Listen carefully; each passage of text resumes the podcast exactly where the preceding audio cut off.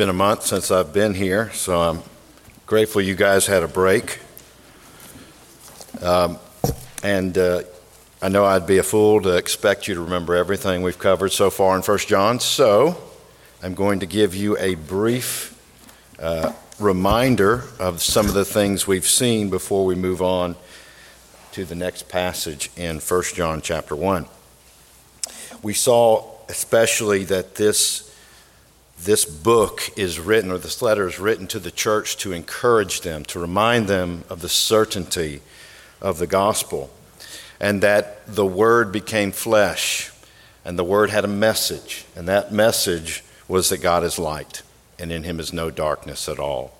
And if we claim to have fellowship in the light, and yet we walk in darkness, we lie, and we don't practice the truth. In light of that great and sort of a really daunting message, we are going to begin to move on in, at the end of chapter 1 and into chapter 2, and we have a lot of the same things that are going to be said by John throughout the chapter. And it's a back and forth between the, the severity of sin and the reality of sin and the reality of grace. So, with that said, let me read for us 1 John chapter 1 verses 9 through 10. Excuse me, verses 8 through 10. If we say we have no sin, we deceive ourselves, and the truth is not in us. If we confess our sins, he is faithful and just to forgive us our sins and to cleanse us from all unrighteousness. If we say we have not sinned, we make him to be a liar and, the, and His Word is not in us.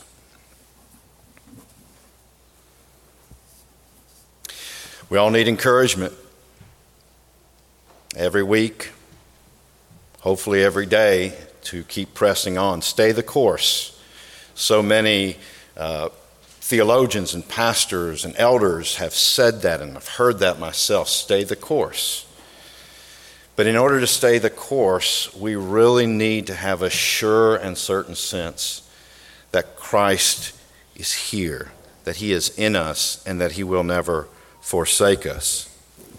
John is writing this epistle to bring assurance to the people. Assurance is one of the most central things for a believer. If we are not assured of the salvation we've received in Christ, then we find ourselves muddling through life, not always, uh, not always having the perspective that God is sovereign and good, and allowing so many things in our lives in the world to cause anxiety and stress and even misery. One of the things that's central to having assurance is the very thing that can undermine assurance and that's the reality of sin. When we think of the goodness of Christ and the grace of Christ, we know that that changes us and, and moves us to live a different life and to live according to God's Word and to seek to be faithful to Jesus and live in a manner worthy of the gospel. But there's this remaining presence of sin. And the more one is sincere in trying to walk faithfully to the Lord, the more they become aware of the reality of sin. It will not go away, it's always there. Reminds me of the passage in Genesis 4 where the Lord says to Cain, Sin is crouching at your door, and its desire is to master you. That's the reality of sin in our lives. That's what we're considering today the reality of sin. And why do I focus on this when we're thinking about assurance? It's because of this. If you and, and myself are not fully aware of the reality of sin and its continuance, regardless, regardless of how sanctified we become, if we do not understand the reality of sin throughout the rest of this life until glory, then we can have no assurance at all. Because sin, if it surprises us, if we become more and more aware of sin and we say, well, this must mean that I'm not a Christian, then there goes your assurance. A Christian doesn't say, hey, I have no sin. A Christian understands that their sin is great and it will not go away in this life. But God's grace is greater. The reality of sin plays an, plays an important role. It's that black velvet backdrop that you hold up the shining gemstone. And the shining gemstone sparkles all the more against that black backdrop. That gem is the gospel. And without the reality of sin, it will not shine. Assurance must be understood in light of that backdrop. So, we're going to think about the reality of sin this morning. And uh, it's, it's very proper as we come to the Lord's table to be thinking about these things and what Christ has done. So, first, let's consider the universality of sin. That sin is universal. We look at verses 8 and 10, and we say, we see that um, uh, John says, if we say we have no sin, we deceive ourselves and the truth is not in us. And then we look at verse 10.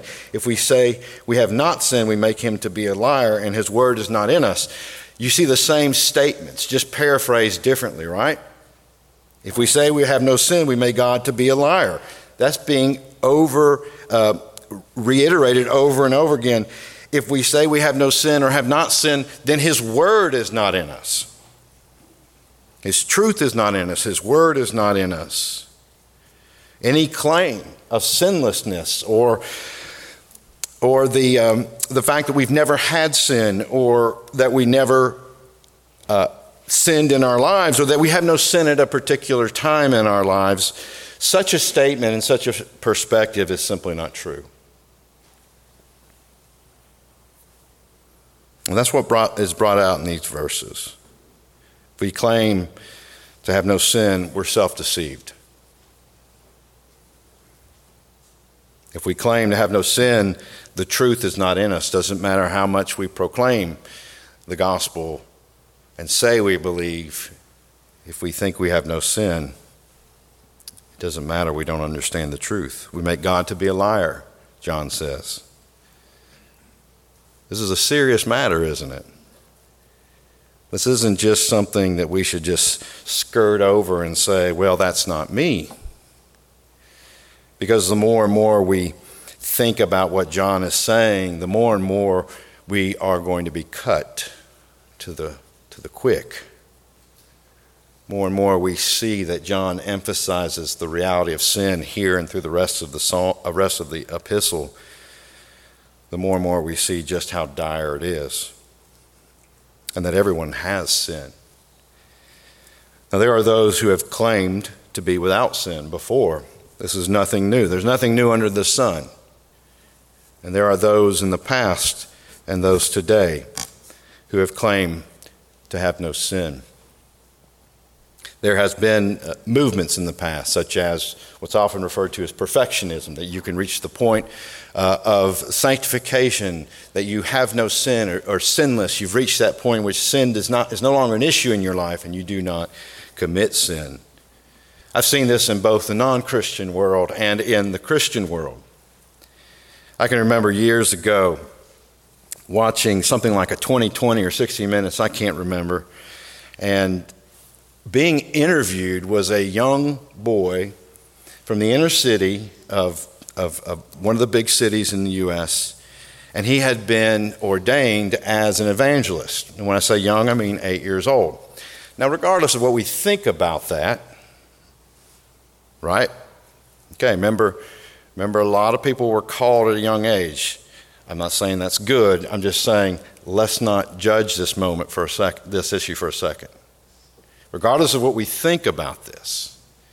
The fact is, is he was being interviewed by one of the most well-known journalists and TV personalities on the news ever, and he was speaking the gospel. And he said, "We all have sin. We're all sinners."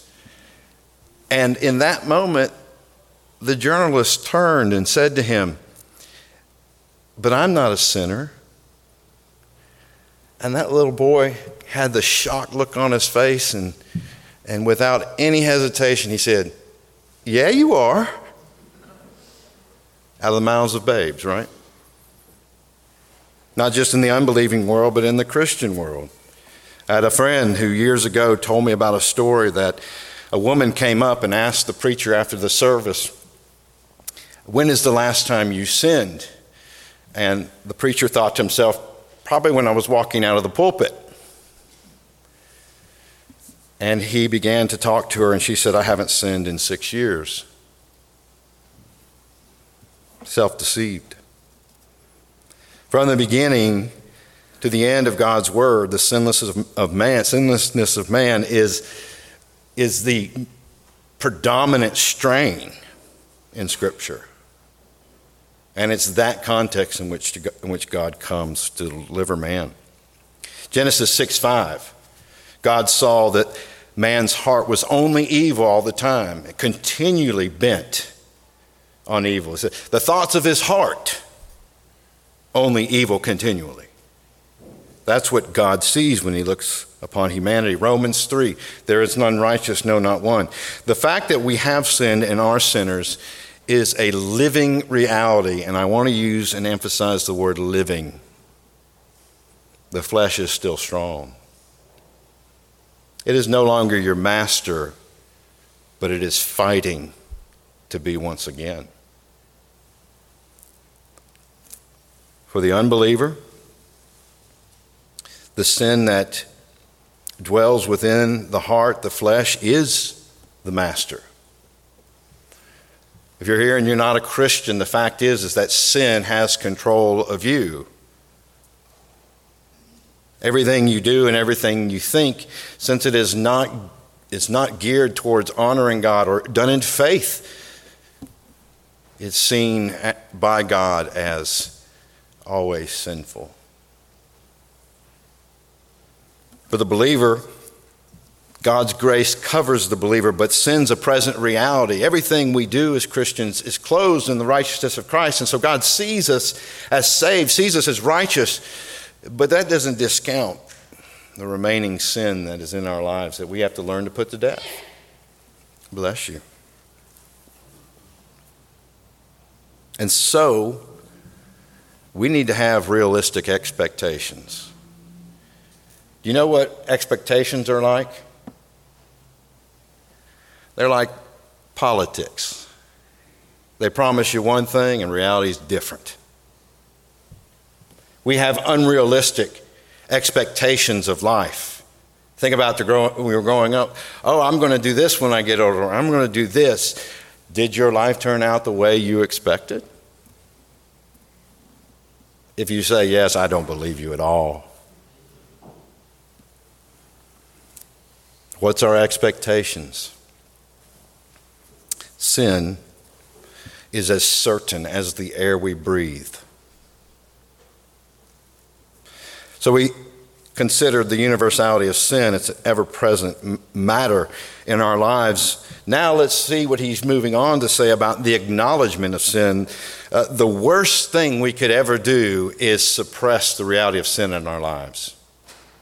That very psalm uh, that we, we heard earlier. I, I believe it was in the call to worship, Psalm 32. That very psalm begins with the wonder of justification.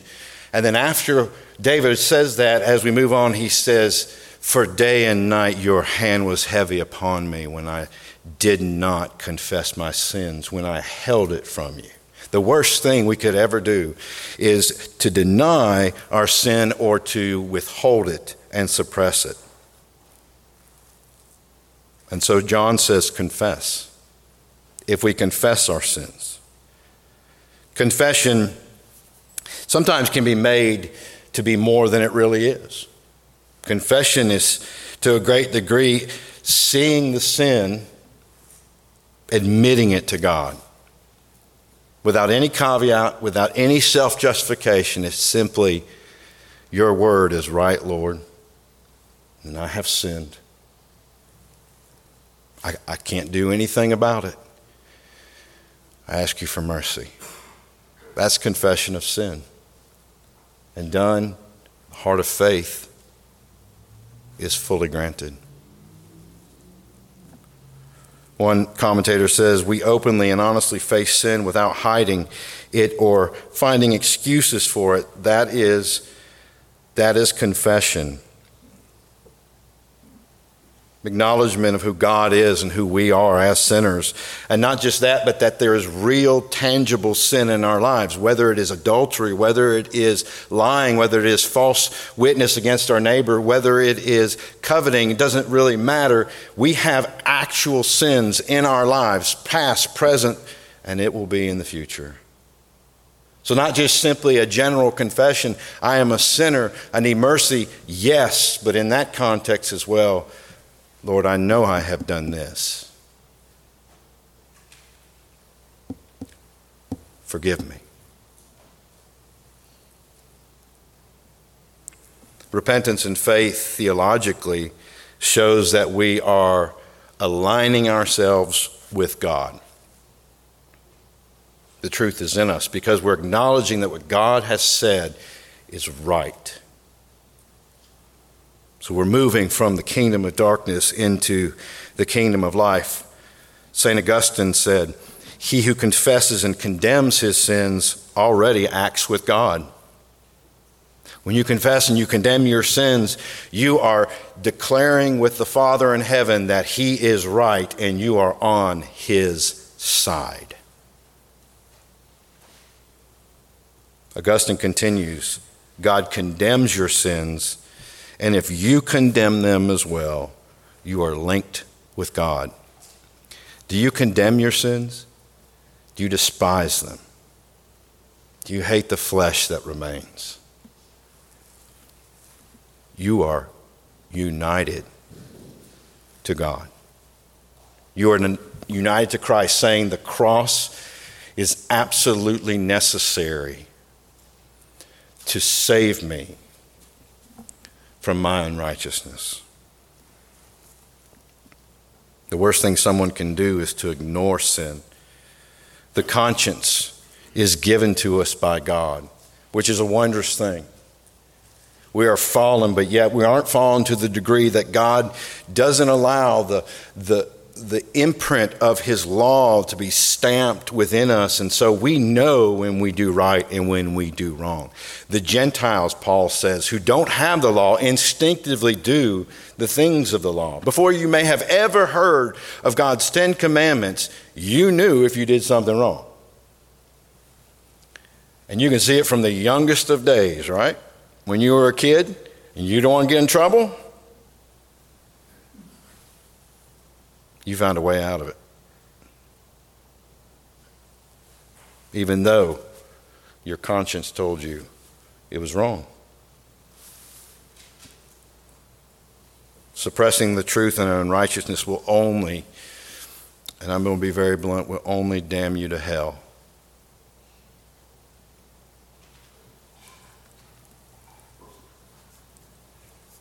We're accountable, we're accountable for whether we heed the warnings of God's word and the conviction within us. We can never stand before God and say, Lord, I didn't know.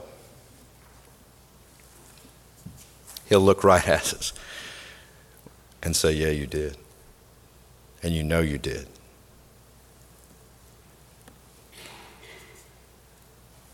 Paul writes in Romans 2 about the Jews because of your stubbornness and unrepentant heart, you are storing up wrath for yourself in the day of wrath. Acknowledging and confessing your sins must be a priority to you. And if you never have, it must be a priority today because today is the day of salvation. You don't have tomorrow. All you have is this moment.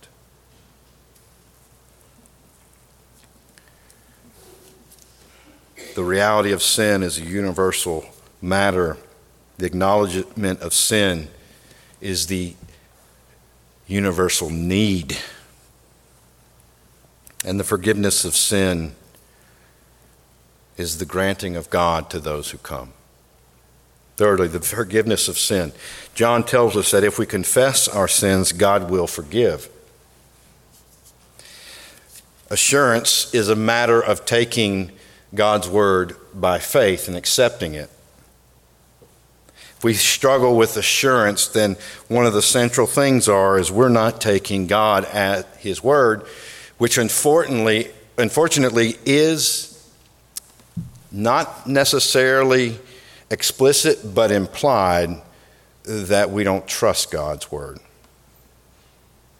We think that he is holding out on us and may, in the end, undercut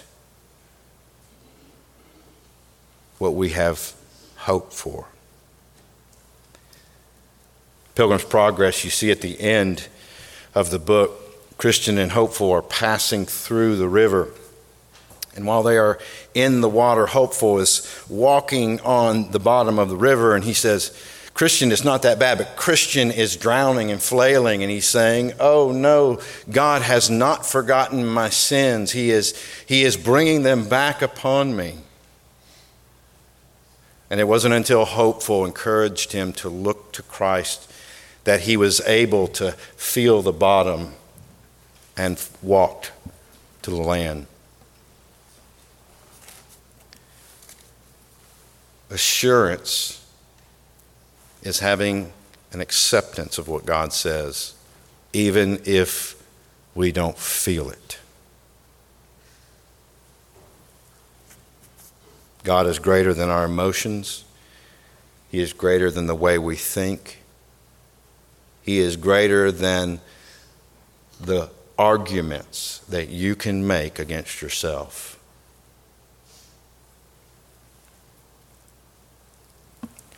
Two characteristics of God are mentioned here that He is faithful and just.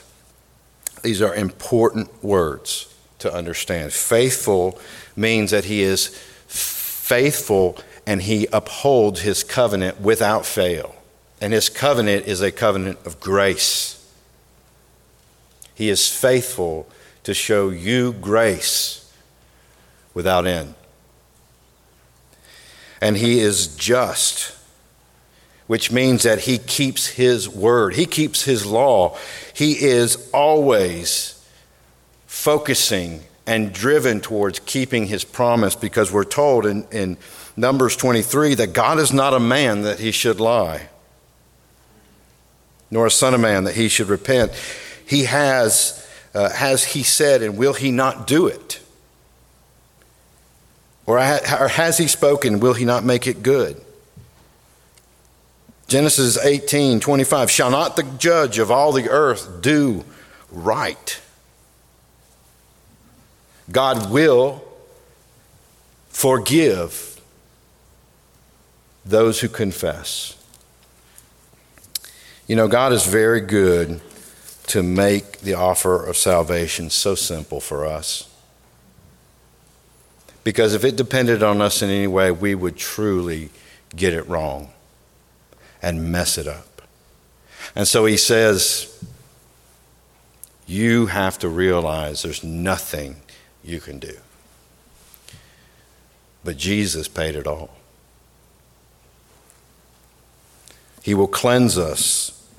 This idea of being white as snow. Think of the scarlet covered red, like blood red, just seeps into a, a white garment and it's ruined. You can't get it out. And yet, the cleansing power of Jesus and his blood pulls all of your blood stained clothes clean, pulls it out completely and gets rid of it. This is the sacrifice of Christ and the atonement of Christ. He has satisfied God's judgment for your sin. What the law says is due to you and He has made it possible to take away that sin if you would come. Guilty, vile, and helpless we, spotless Lamb of God was He. Full of atonement can it be? Do we sing that hymn? Yes, we do. You probably don't remember it. but we do. Hallelujah, what a Savior. That's that hymn. If we sing that, do we believe it? This is where assurance lies. To believe in the freeing grace that God gives. You shall know the truth, and the truth shall set you free. Was that just words coming out of the Savior? No, it's Him saying that I am going to save you completely, and you merely must accept. Accept what I have done.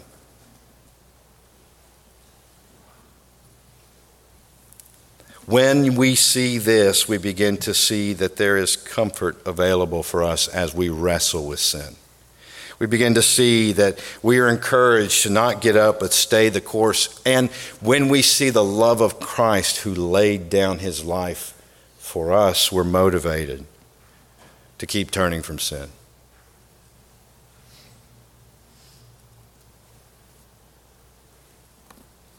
The assurance of God's forgiveness is because of his love.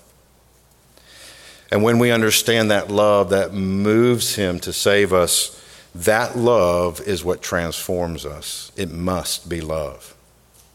It cannot be law, for law will not law will not transform you. Law will strangle you. Grace is what motivates obedience to God's law not obedience to the law for the sake of grace. Grace always precedes obedience. The Decalogue itself, how does it begin? I am the Lord your God who brought you out of the land of Egypt. I have saved you. I've shown you grace. I've brought you to myself. Now, therefore, you shall have no other gods before me. And on. But when we see the law very clearly, we see we don't deserve mercy. Jesus told the, the parable of the prodigal son for a reason, so that we would look at both the prodigal and both the older brother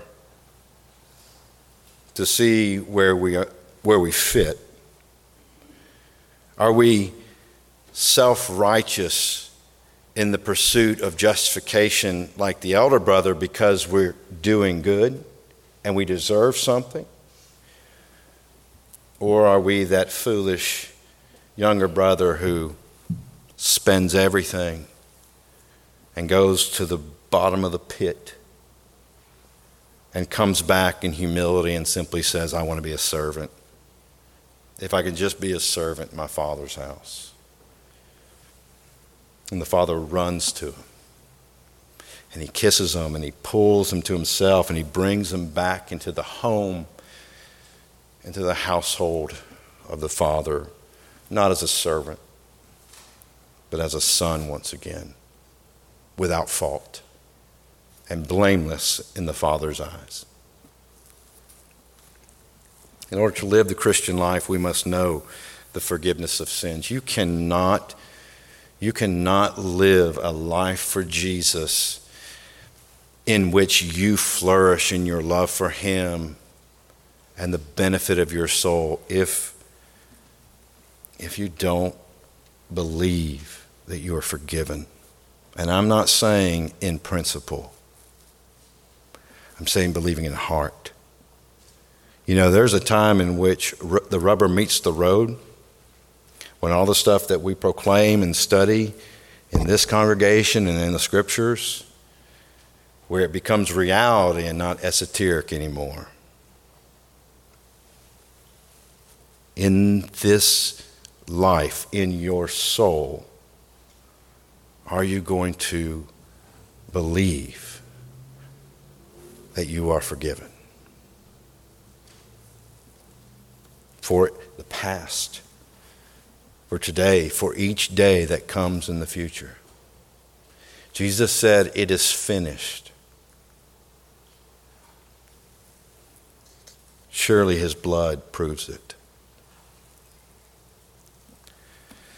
Knowing God's forgiveness enables you then to forgive others. Isn't this great? The, go- the gospel of God's grace never ends with us, it never ends with you. It moves forward, it's, sh- it's shown to other people.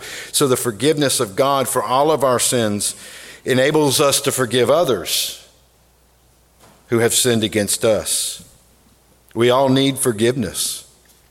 And the reality is, as Jesus told the parable of, of the servant who went to his master and said, Lord, forgive me. It was just a, a small amount. Forgive me uh, and, and, have mercy on me and my family. And, he, and, and the master said, Okay.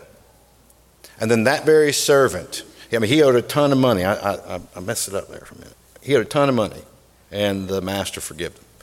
That very servant went out and took hold of another servant immediately who only owed a fraction of what the first servant owed. And he had him and he, he, he condemned him and he, he said, I'm going to punish you. I'm, until you give me that money back, I'm going to take things away from you. And when the master heard this, he threw that first servant in jail and said, He will not be released until every penny is paid back.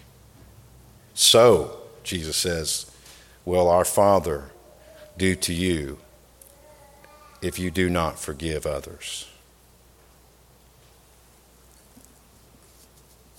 Forgiveness can be a hard thing, especially when you've been wrong so deeply and tragically.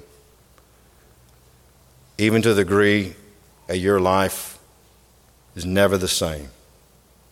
And it has hurt you, not just in some sort of momentary way, but Perhaps it has shattered you, and here you are.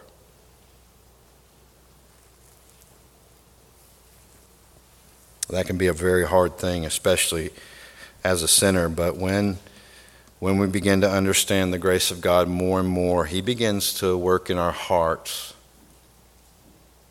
hopefully.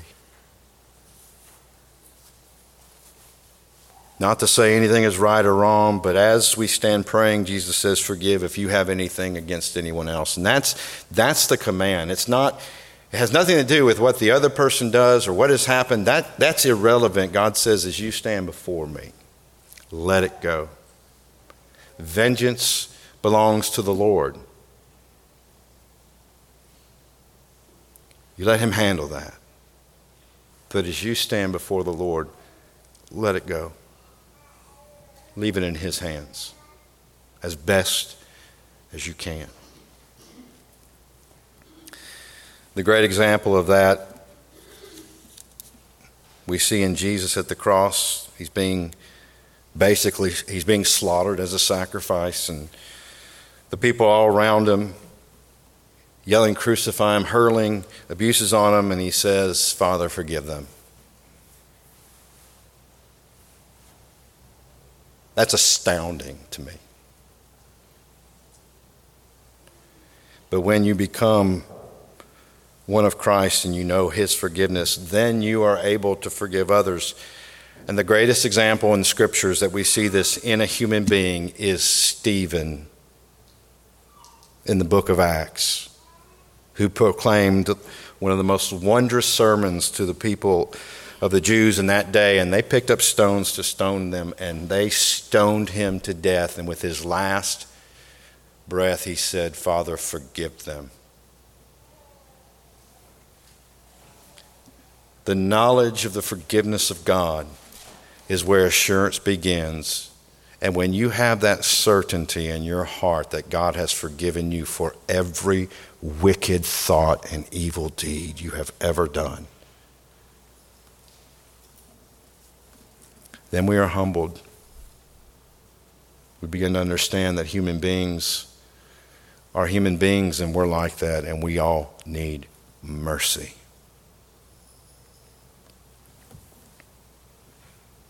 Assurance of salvation.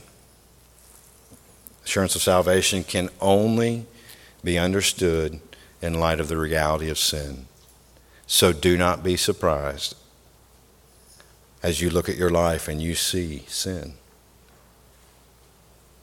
Instead, when you see that sin, look to Jesus, the forgiver of sins. Let's pray. Father, we thank you for your word. And we ask that you would help us as we prepare for the Lord's table to see the visible proclamation of the good news of forgiveness, and it points us to the certainty of who Christ is and what he has done. Our certainty about ourselves is simply that we are sinners. We are certain of that. And we need a Savior. And the certainty of this creation is that Jesus is the Savior of sinners. In His name we pray. Amen.